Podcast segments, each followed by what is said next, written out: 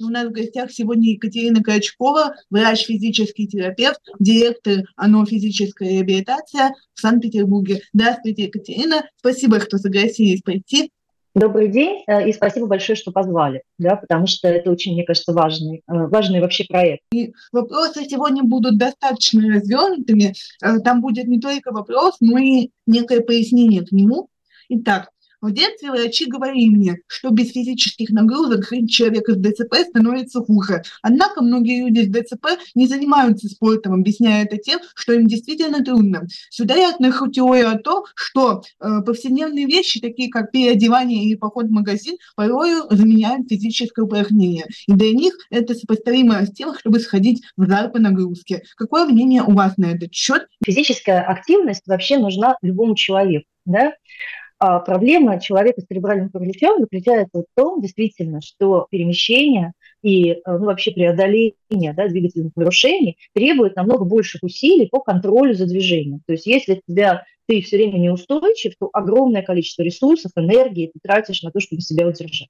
Если ты ходишь, э, допустим, на там, спастической походкой на полусогнутых ногах или используешь какие-то вспомогательные приспособления, то всякий раз, когда ты там переставляешь трости или перемещаешься, у тебя центр тяжести очень сильно ну, колеблется, и на то, чтобы погасить вот эту инерцию колебания в центре тяжести, тоже тратится энергия. То есть человек с церебральным параличом ходит намного тратя намного больше энергии, чем, допустим, хожу я. Да?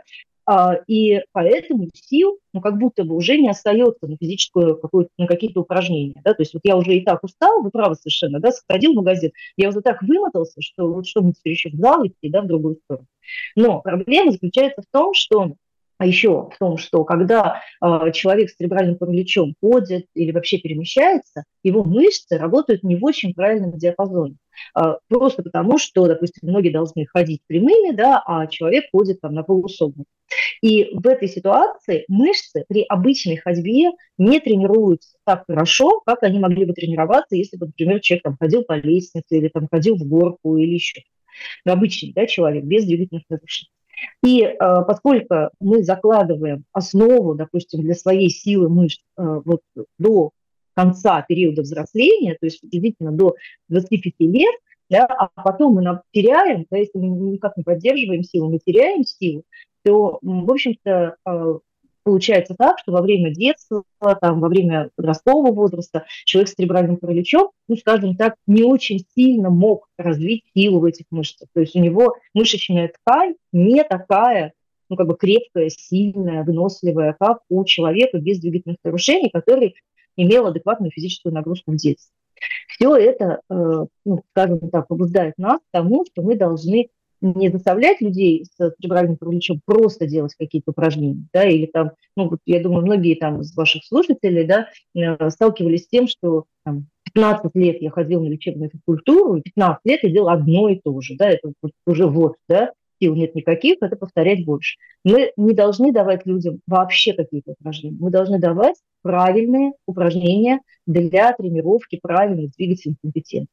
Надо не вообще заниматься физкультурой, да, а давай мы с тобой договоримся, что ты будешь три раза в неделю, чаще не надо, тренировать э, силу в ногах, да, и тренировать выносливость еще, допустим, пару раз в неделю. Просто отмазываюсь, ленюсь и так далее. На самом деле ничего сложного в этом нет. Вот люди по 5 километров ходят, а ты условно не можешь 500 метров на беговой дорожке пройти. Но родители, так как не находятся в том состоянии, в котором находится ребенок, они просто не понимают, что мы в этот момент говорим правду, а не ленимся. И это очень сильно обижает на самом деле стараемся сделать так, чтобы голос вот ребенка, голос подростка особенно, был вообще услышан. Даже если он говорить не умеет, да, мы очень стараемся, чтобы мы слышали, что он думает, как ему вообще там нагрузка, насколько это для него тяжело, потому что на самом деле вот когда я встречаюсь со взрослыми людьми, у которых церебральный паралич, действительно большинство из них ненавидит любые занятия, и их физическая активность крайне низкая, именно потому что в детстве, да,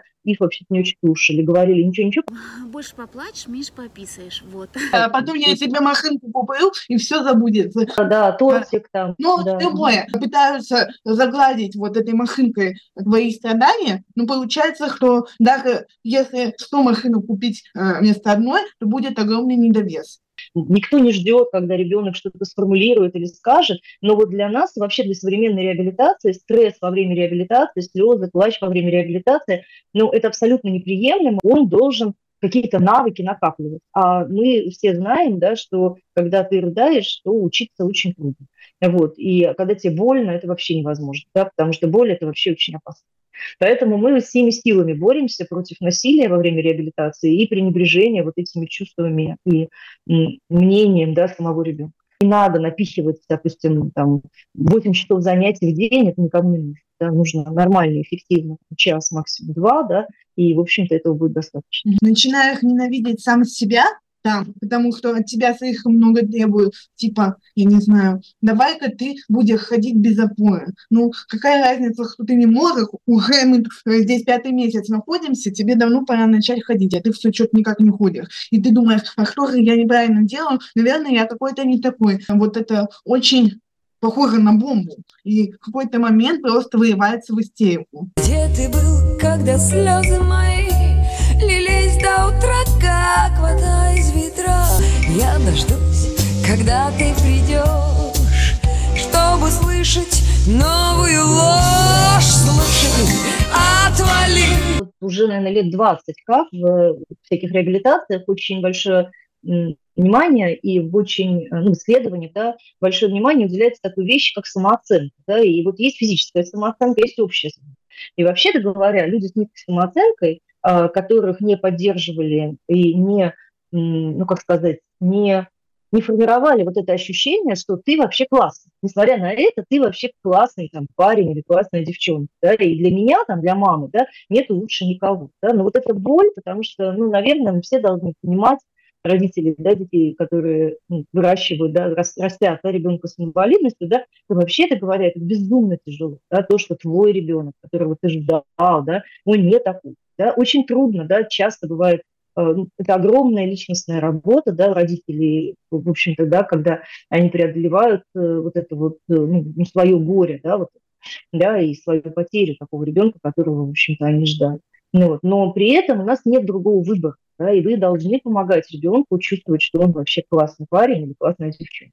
И известно, что люди, у которых вот хорошая физическая самооценка, а она на самом деле там четыре ее компонента есть, есть про науку, да, это ощущение своей телесной привлекательности, а, а, мнение, да, ощущение своей силы физической, а, ощущение выносливости, да, и ну, такие спортивные компетенции. То есть, это правда, как это кажется ерундой полнейшей, но э, вообще-то результативность в случае реабилитационных мероприятий очень часто зависит от чтобы не выставлять наших родителей такими тиранами, которые никогда доброго слова не скажут, поддерживающие слова э, от некоторых родителей исходили и на реабилитации, и в других сферах жизни. А есть такие родители, которые на реабилитации как-то очень сдержанно себя вели. Кажется, что поддержка э, нужна именно в тот момент, когда она нужна. То есть, если ты хвалишь ребенка за учебу, это не перекроет того факта, что ты не хвалил его за реабилитацию. А, родителям было очень трудно.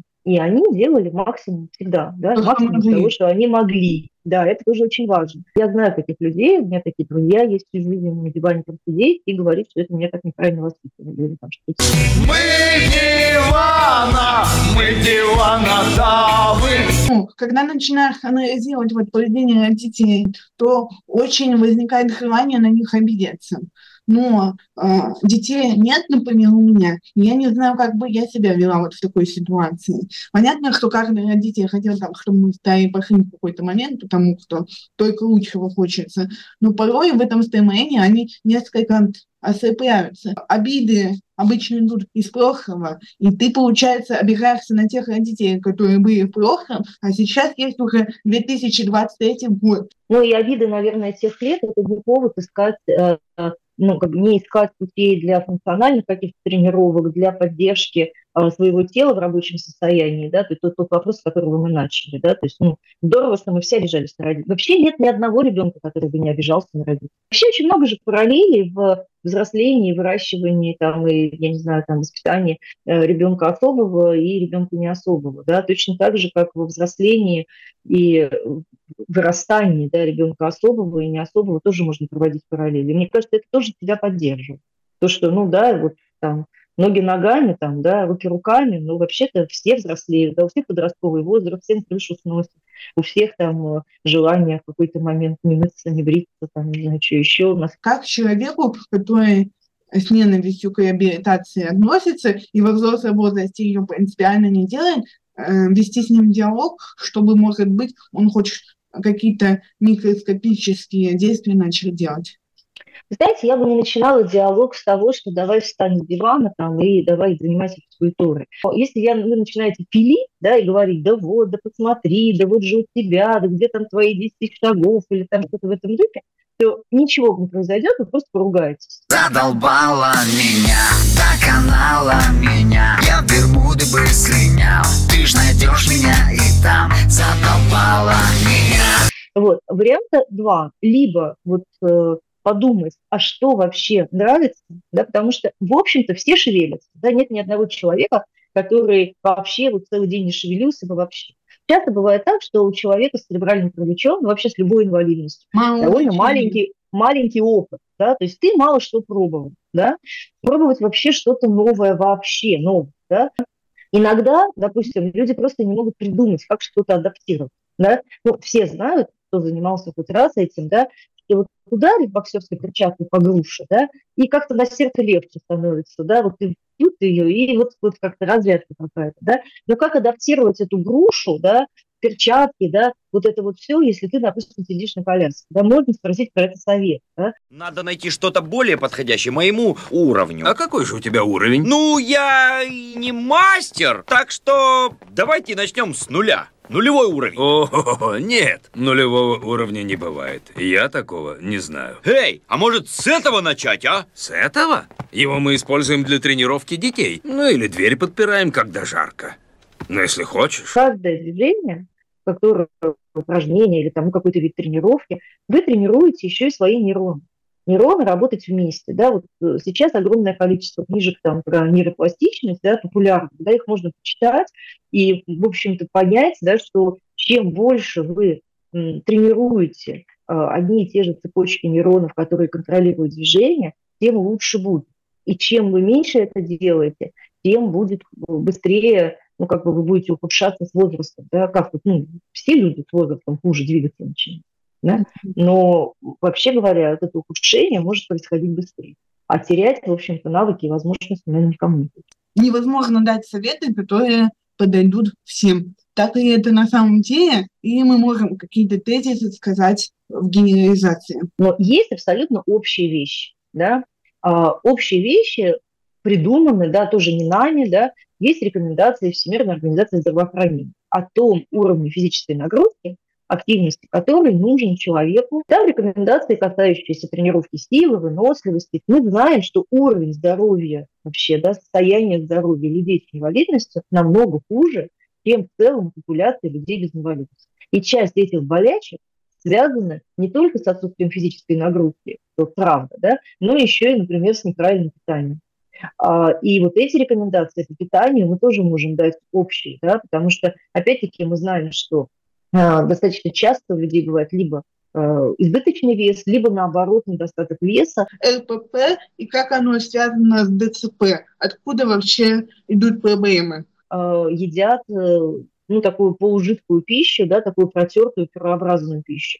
И, в общем-то, часто они не получают достаточного количества белка. Многие э, испытывают трудности при, ну, для того, там, с тем, чтобы съесть какой-то фрукт, да, или справиться с какой-то сложной пищей, формируются пищевые привычки, да, такие, что человек ест мало белка, много углеводов, да, не очень много не, не очень много клетчатки получает, и еще плюс мало двигается. Да? Ну, из таких прямых последствий это не очень хорошая э, там, работа кишечника, да, часто запоры, там, еще пьет мало, да, потому что в туалет трудно ходить, да, вот это каждый раз одеваться, одеваться, да, ну, вот, и еще неизвестно, как там в этом туалете справиться, да, и в результате человек как бы не получает адекватную, да, адекватное питание нормальный режим дня. Да? И если у человека, там, взрослого человека без каких-то нарушений, без инвалидности, режим дня все-таки внешне регулируется, ну, например, тем, что работают работы люди обычно днем, да, а вечером там домой приходят, да, ночью спят, то когда ты сидишь дома, или ты работаешь на дому, или ты сам себе хозяин или у тебя нет работы, да, то ну так потихонечку, да, сегодня я засиделся до часа, завтра до двух, послезавтра до трех, ну ничего страшного, попал до 12, да. И вот на самом деле, да, вот эти ритмы сна и бодрствования, они тоже снижаются. Я немножко дополню. Мне угу. кажется, все, что я исследую здесь в области такого контента от ДЦП, оно связано с социализацией. Меня все распрограммировано. А вот эти люди, у которых никогда не было таких э, мест, куда они должны ходить по какому-то определенному графику, они в целом э, тяжело приходят к планированию и тяжело чувствуют время. Включенность в жизненные ситуации. Потому что э, это самые разные вещи, да, вот то, то, о чем вы, Александр, говорили, да, то, что, да, вот садик, там, школа, и эти вещи диктуют тебе и необходимость навыки использовать, и необходимость планировать учиться, и необходимость э, думать, да, осознавать, что вот, да, я вчера там, не знаю, э, кино посмотрел, это со всеми бывает, да, да, до двух часов ночи, а сегодня мне, соответственно, трудно встать, да, и вот этот опыт, который ты приобретаешь, он тебя тоже формирует.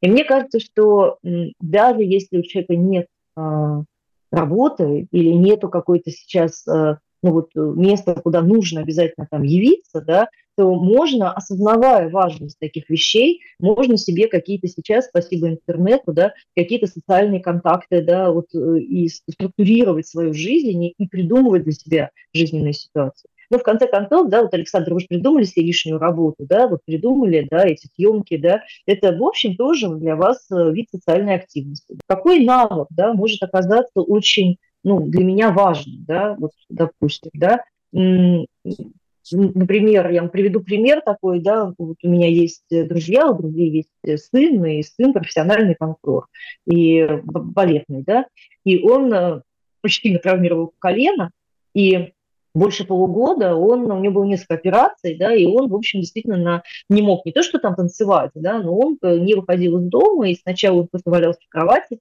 а потом он э, на коляске, там, которую они ему арендовали, с ногой вот так пистолетом, ну, тоже, знаете ли, даже к плите не подъедешь, да, когда из тебя торчит нога выпрямленная. Ну, вот. И он освоил фотографию, да, то есть он очень сильно, да, он решил, да, вот э, для него это был, конечно, таким некоторым, ну, ударом, да, потому что он молодой, там, красивый парень, достаточно успешен в своей работе, да, но ему мир показал, знаешь, это может в один день закончиться. Здорово, да, что он восстановился, сейчас опять танцует, правда, но да, он понимал, что это может вот одно неверное движение, да, и ты травмировал колено и вылетел на много времени. Он кинул взгляд вокруг думает, так, что я могу, да, что я могу сделать, да, да, и вот он очень много, очень, очень много реально изучал там сайтов, еще что-то, делал снимки, предметную фотографию, просто вот то, что вокруг него, да, потому что это очень востребовано. Да? И сейчас он говорит, я продаю какие-то фотографии, которые я делаю, я продаю там в банке, фотобанки и так далее. Да?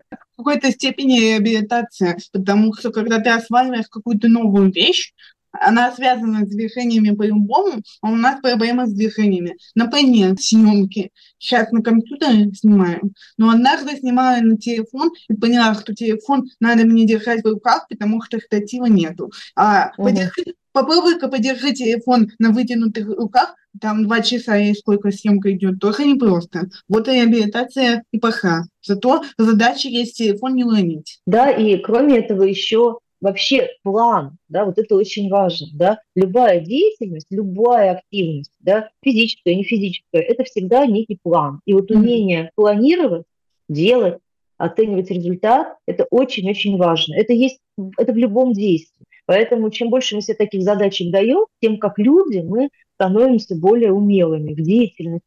Ну а еще можно сказать, что да, вот у каждого человека есть какие-то активности. Вообще все, что мы делаем, вообще все, да, абсолютно, оно связано с движением. Я вот сейчас с вами коммуницирую, да, и вот вы видите, что у меня ну, мой сын шутил, тебе бы мама дирижером быть, и все время руками машешь, да, Но это, да, я коммуницирую, я там делаю жесты какие-то, да, да э, как-то, да, ну, я встану со стула, пойду чайник наливать, да, и это тоже будет связано с движением. Любая активность, движение, наша служанка, это почему-то часто вся реабилитация, она заканчивается на самообслуживании, в лучшем случае продуктивной деятельности. А вот то, что у человека должно быть хобби, то, что ему помогает накапливать ресурс. Не тратить его там на работу, да, а накапливать ресурс. Да? Mm. Ну, вот, то есть там, ну, я не знаю, это могут быть тихие какие-то занятия, да, там, почитать, да. Потому что в противном случае, говорю, как человек, который это испытал, будет некое эмоциональное выгорание, которое ощущается, как будто тебя только что пронзили пули, и вот теперь э, там, где пуля прошла, идет дырка, через которую энергия утекает. Никогда ни на что не хватает сил. Я как лимон на рыбу выжат! Каждый человек, зрелый, взрослый человек, он, у него должен быть такой не знаю, комодик, да, в котором вот есть ящичек такой потаенный, в котором вот какие-то важные, любимые вещи, которые тебя поддерживают. Мы обсудили, что родители не всегда могли поддержать. Бывают даже такие родители, которые, оставляя ребенка одного, мотивируют это тем, что извини, милый, нам надо работать. Я с четырех лет нахожусь э, в свободном плавании, то есть меня оставляли на многие месяцы одну. Любое обучение, чему угодно, оно сопряжено с напряжением. Да, то есть это нормально. Да, то есть и мы должны понимать, то есть человек должен понимать, что есть напряжение, а после него ты можешь расслабиться. Мне кажется, что это огромная трагедия ребенка, которого оставили вот э, в подобной ситуации, да, и он как-то справился там, пока не зацепился за кого-то эмоционально, да, и, возможно, он всю жизнь потом привык сам справляться, потому что не ищет поддержки у других, да, но не может быть способа справиться у пятилетнего ребенка.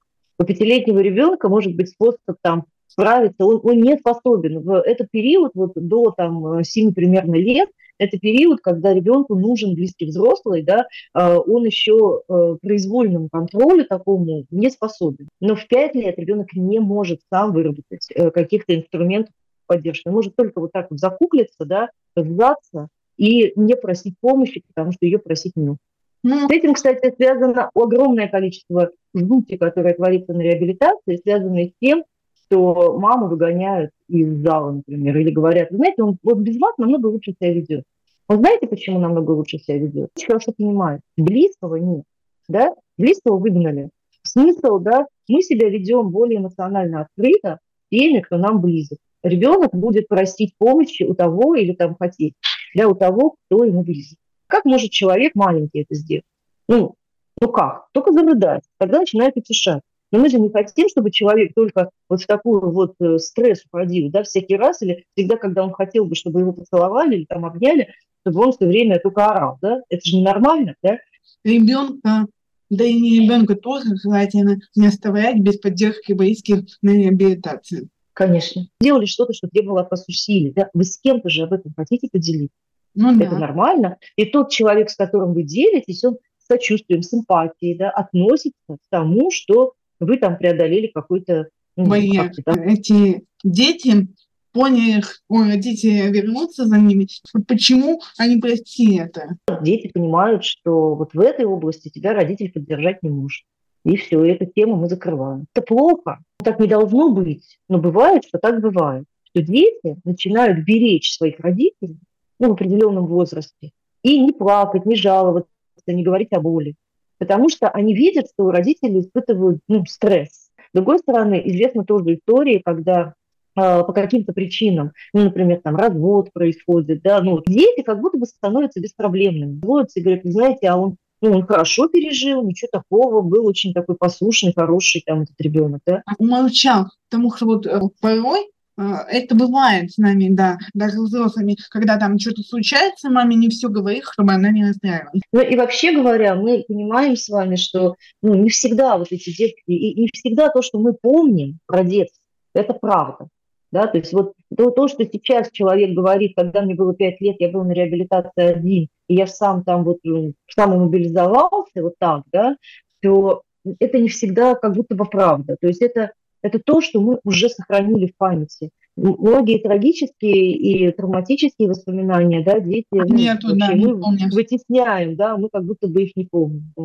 Есть люди, которые, например, отказываются от инвалидности, от средств реабилитации. Как они говорят, мы не инвалиды. Как вот объяснить человеку, кто хронит на коляске, допустим, или на костылях, в этом нет ничего плохого в целом. Мы используем разные вспомогательные приспособления, трости, коляски, там, ходунки, когда нам нужно, да, э, чтобы наши проблемы с движением не мешали тем активностям, которые для нас важны.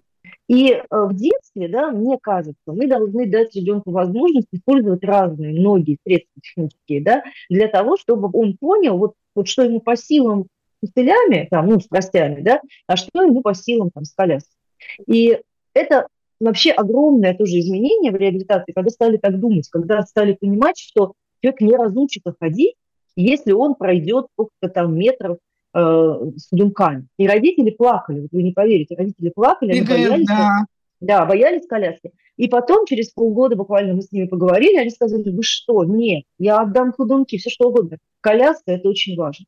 Потому что если ты мальчик э, или там да, девочка, без разницы, ты не можешь э, отпустить эти все ходунки, потому что ты иначе свалишься. И вытащить машинку из кармана и показать другу это невозможно. Это концепция, что ты должен стать здоровым. Ты что это здесь решил на коляске поехать, говорят родители. Ты что, совсем? А, тебя же ДЦП начнет прогрессировать, ты до 30 лет не доживешь и так далее. Ну, коляска вот прям маркер инвалидности в глазах родителей. Возможность самостоятельной мобильности, потому что когда тебя мама за руку ведет, или когда тебя мама ведет на, ведет на коляске для лялечек, это не твоя самостоятельная мобильность. А когда ты едешь на электрической коляске или когда ты едешь на активной коляске, ну, электрическая тоже активная, но когда ты сам крутишь колеса, да, или сам управляешь мотором, да, то это развивает, это критически важно для того, чтобы у тебя появлялось развитие, а, ну, во-первых, когнитивных определенных навыков, да, интеллект развивается, способность планировать, а, увеличивается количество вот этих самых контактов и включенности в жизненные ситуации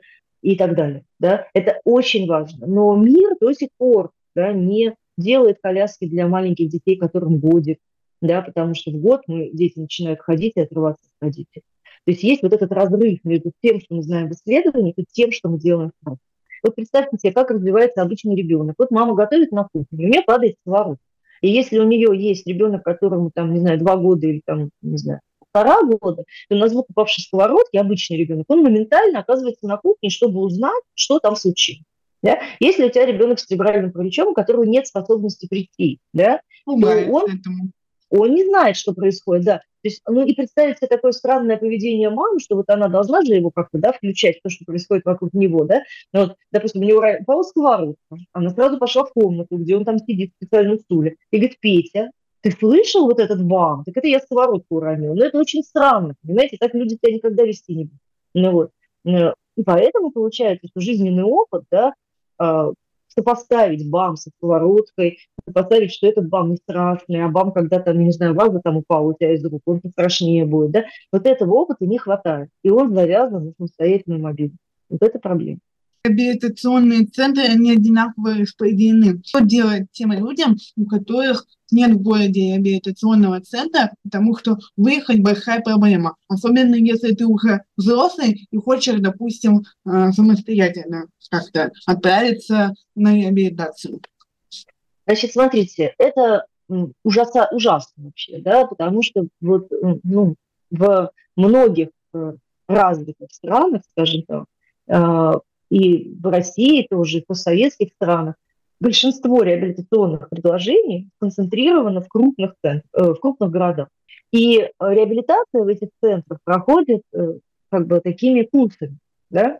И э, дальше между этими курсами у человека нет никакой поддержки реабилитационной. Реабилитация должна не обязательно ходить на до и после, вот прям так, а органично пытаться в нашу текущую жизнь, чтобы доставать меньше стресса, опять-таки.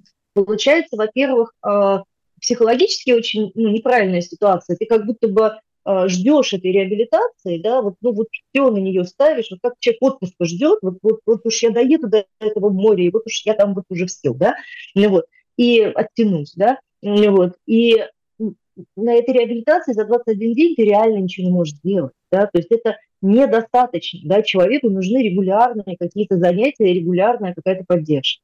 Кроме этого, честно говоря, большинство проблем у человека по месту жительства. Допустим, как э, ну, там, справиться с готовкой, как научиться там, ну, даже одеваться, да?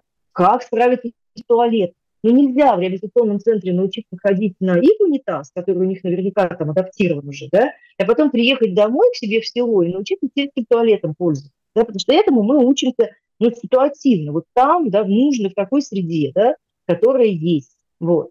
Получается, что мы как будто бы ну, а нет таких реабилитационных центров, где бы учили тому, как, как нужно быть дома. Поэтому вот сейчас э, Всемирная организация здравоохранения, как бы к ней там многие не относились, ну, вот, у них есть э, разработанная концепция, она называется реабилитация на уровне местного сообщества, CBR. Community-Based Rehabilitation. Это э, раньше думали, что это только для развивающихся стран, но у нас, знаете, 30 километров от Питера отъедет, и будет тоже развивающаяся страна вполне, да, там ничего не будет. Вот. И эта концепция очень интересна, а, она именно поддерживает э, добрососедские, в том числе волонтерские проекты развития реабилитационной поддержки на вот э, уровне поселения, на уровне ну, в том месте, где люди живут, вне крупных городов. И как уже куча исследований было, и как э, показывает вот и опыт, и практика, что запрос тогда на вот эту цифровую реабилитацию, он снижается. Очень многие проблемы удается решить по месту жительства. Объективно, реабилитация дорогая такая вещь, сравнимая с крупной покупкой. Хотела стать на очередь на реабилитацию, когда мне было 17 лет, и фонды говорили, что, скорее всего, не получится ничего сделать, потому что тебе 17, а есть риск, что мы не успеем собрать а, до того, как исполнится 18, ты просто переведешься в другую категорию людей, и все начнется заново весь сбор. Система такая, что деньги собираются очень долго, и реабилитация поэтому бывает реже, чем она должна быть, и малоэффективной. Ну да. А, ну и еще отсутствует э, мониторинг за состоянием человека, да, и поэтому очень часто получается, что когда деньги наконец собрались, да, или там что-то такое, человек приехал на реабилитацию, а вроде как надо сначала какое-то ортопедическое лечение да, было предпринять, или там, э, там артек какой-то изготовить. То есть вроде бы ты приехал на реабилитацию, а вроде как это холостой выстрел, да, потому что лучше бы это было сначала с ортопедами разобраться, или там, ну, даже операцию сделать, да, и так далее. Вот то, что вы еще, Саша, э, Александр, сказали, то, что вы человек вот 18 э, лет, он вообще оказывается без поддержки. Потому что взрослые... Тебе понятие для детей, да. Да, потому что считанные клиники в России да, умеют с детьми и со взрослыми. И, ну, это, кстати, и в мире такая проблема. Да, вот в Германии буквально там 3 или 4 года назад только разрешили, вот до ковида, да, вот год до ковида, в 2019 году, они разрешили э, больничным кассам финансировать клиники ДЦП для взрослых. А так все шли как будто бы в общую там структуру, которую никто не знал, как с этим, что делать со взрослыми Угу. Поэтому я вижу очень большую в этом проблему, в том, что вот эти э, курсы, они никак не спланированы, но вот они так вот, о, собрали, побежали, да, не координированы с другими видами поддержки, абсолютно оторваны от того, что происходит в жизни у человека в обычной повседневной жизни. Цели никто не ставит. То есть вы приехали на курс реабилитации, я знаю два учреждения, где ставят цели цели вместе с, с самим человеком. Вот вы сейчас что хотите, да, вот вы к нам приехали на 21 день, вы что хотите достичь, вообще, чем у вас сейчас проблемы, да? У них есть четкое мнение, что 21 день реабилитации, который последняя была 7 лет назад, и вот они наконец накопили и приехали, за 21 день реабилитации ДЦП должно исчезнуть совсем. Это я к чему? Что не каждый человек умеет еще адекватно выстраивать сам запрос что это невозможно. Просто не доходило до того, пока это изобретут. Вот, ну, как будто бы да. Я подожду, пока это изобретут. Ну, тебе очень долго придется ждать. Сейчас ничего. Угу. Возможно, ни одну жизнь человеку придется ждать даже. То есть человек угу. 70 лет живет, а может это только через 200 появится. В детстве, да, каждый ребенок расстается с какими-то мечтами, иллюзиями. Это тоже важная часть взросления. Не у всех детей это столь трагичные иллюзии, как невозможность бегать там или там еще что-то, танцевать там, да, потому что у тебя ДЦП. Но поверьте, каждый ребенок с чем-то таким расставался, да. Кто-то с тем, что летать не получится, кто-то с тем, что там, не знаю, может, это кажется, ну, безусловно, это кажется глупостью чем-то неважным по сравнению с ДТП, там, что Деда Мороза нет, что мама не всемогущая. Я тоже двойственно отношусь к таким людям. Они, с одной стороны, имеют право на такую позицию, но, с другой стороны, могут сталкиваться с хейтом от тех людей, которые не разделяют эту позицию. Не все такие толерантные. Я когда с такими людьми общаюсь, они, конечно, обижаются там на меня, но я стараюсь вот а, их направить а, на то, что эта позиция, она а, опасна для тебя в плане того, что вызывает порой агрессию. Есть ли какие-то интересные факты о реабилитации? Например, сколько раз нужно сделать движение, чтобы мы запомнили, как его делать? Самый интересный факт – это то, что если вы делаете, вашим телом делают пассивное движение, то вы это движение не освоите.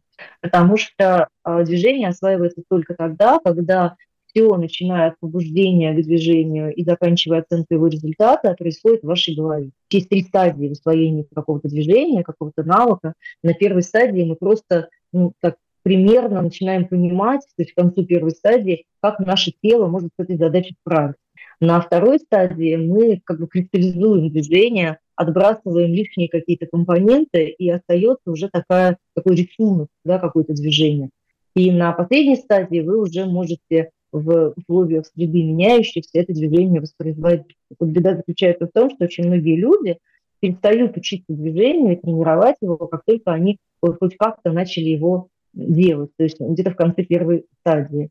А наука нас учит, что только если вы достигли второй стадии, даже ее конца, когда у вас уже рисунок движения сформировался, только тогда а, вы уже этому движению никогда не разучите. Вот. А лучше бы все и в меняющихся условиях среды тренировать.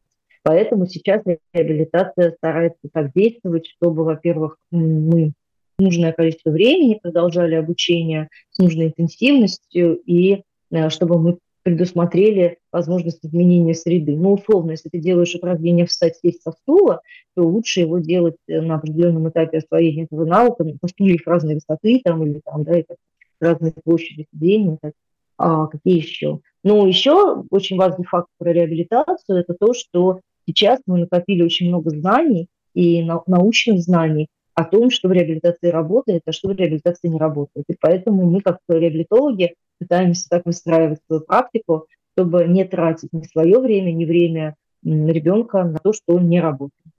Если человек говорит, я хочу научиться ходить ходунками, а, и ну, про ДЦП мы знаем да, про уровни, про ну, большие моторные функции.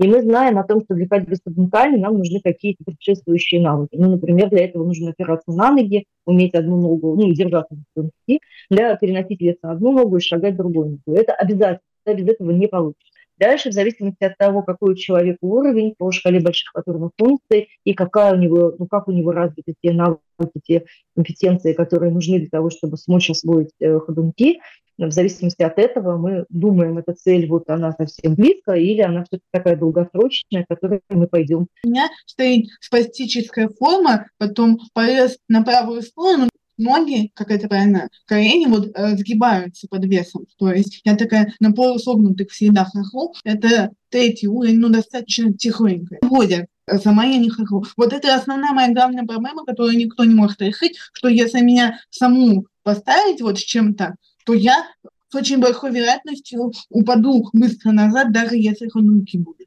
Без ну, опоры вообще не могу. Постоять смогу одну минуту, там две, а потом, если ходунки убрать у меня из рук, то я просто упаду. Да, у вас э, высокий риск падений, и с этим надо отдельно а, думать, почему это происходит, тест проводить. Высокий страх падения. Это плохо, и насколько потом люди боятся падать, и насколько это влияет на активность есть способность у людей э, выкидывать руки вперед, а если я падаю, то я либо спиной назад, либо лицо вниз. То есть это очень прям так травматично в котлету превращается, очень страшно, когда такое происходит. Ну, да запрещая, они сказали, типа, если я возьму в руки костыли, я никогда потом не смогу их бросить. И в итоге я так и не научилась ходить. Вот мы говорим ребенку или вот действуем из побуждений, что если я тебе сейчас дам там два костыля или там коляску или ты с ними то ты потом, да. да, ты с ними останешься, то в результате получается, что человеку тогда, когда мог навык освоить, он его не освоил, а потом он уже вырос, да, и, и страх допустим, вырос И страх вырос, и падать-то просто с полутора метров э, больнее будет, чем с метра 20, правда? Да? Я могу сказать, что э, ходить с двумя костылями э, совершенно не то же самое, что ходить с одним костылем и поддержкой э, ну, кого-то еще, да. да. Поэтому задачка по контролю за центром тяжести будет совершенно другая. Поэтому я вот не уверена, то если вы ко мне там пришли, я совершенно не уверена, что нужно делать э, Именно вот так, это, давать, да, давать трости, да. Я бы сейчас подумала о том, как мы можем э, научиться контролировать центр тяжести. Думки, которые вот тебя со спины держат, как меня обычно водят, это я по какому-то зданию хожу с палочкой вот одной, а по квартире Мгм. меня просто гонят за спину. Получается, я вот так на другого человека выхожу, вот так вот и иду. Это не очень мне приятно. Есть, есть заднеопорные ходунки, их им нужно учиться, научиться пользоваться. И, собственно, Да. реабилитация, она про то, как помочь человеку функционировать, как помочь человеку решать актуальные для него двигательные задачи. Дело в том, что страх – это вещь абсолютно иррациональная. То Да. есть если и страх падений тоже, да, я вот змей боюсь, Мы не боимся, мы не боимся. да, и если мне периодически подсовывать змею и говорить, ну, подержи ее в ручках немножечко, да, это примерно то же самое, что давай мы тебе дадим две палочки, диван отодвинем, а ты такая иди. да? Пойдет, да. Да, то есть это невозможно преодолеть. Ты преодолеваешь, когда ты чувствуешь уверенность в себе. Поэтому очень важно вот эти шажочки по тренировке рассчитать так, чтобы человек набирал вот эти навыки и уверенность в себе. Если Ага. человек падает, понимаете, мы его учим падать, а не учим его удерживать равновесие. Поэтому вот равновесие должно хватить ровно на то, чтобы сделать ну, какие-то шаги или какие-то, да, ну, Мгм. или какие-то действия. Вот это очень важно. Потому Да. что всем очень часто хочется сделать сразу большой шаг, да, но мы же так не делаем, да, вот, допустим, человек умеет кататься на велосипеде, да, ну, катается как-то на велосипеде, может, в магазин едет, вернуться обратно. Мгм. Но мы же не даем ему сразу одноколесный велосипед, не выдаем А ему, хочется, не говорим, да, и езжай давай там в магазин теперь на одноколесном, да, мы же так не делаем. Мгм. Почему мы делаем людьми с инвалидностью, с людьми с ДЦП такую вещь, да, говорим, все, бросай костыли, и теперь ты ходишь только сам.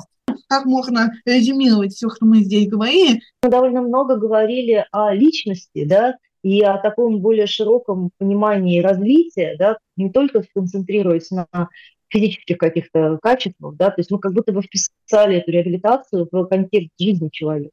Мгм. Да, и а, в, обсуждая развитие, конечно, мы говорили там про родителей, да, про роль вообще семьи, окружения там близкого, да, поддержки и так далее, да.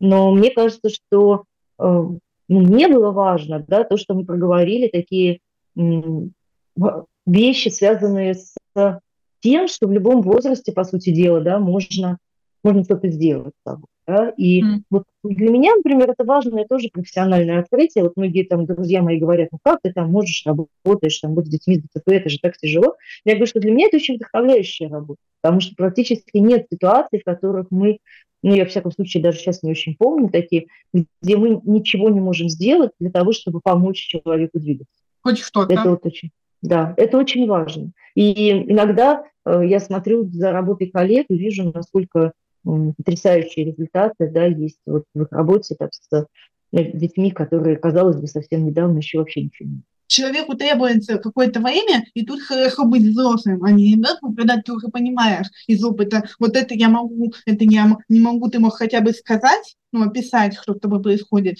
и уже от этого Мгм. отталкиваться, подбирая, э, как можно улучшить ситуацию. Потому что когда реабилитологи спрашивают детей, еще такую ситуацию я наблюдала, они, конечно, просто молчат, потому что не хватает словарного запаса описать их ощущения. Вот.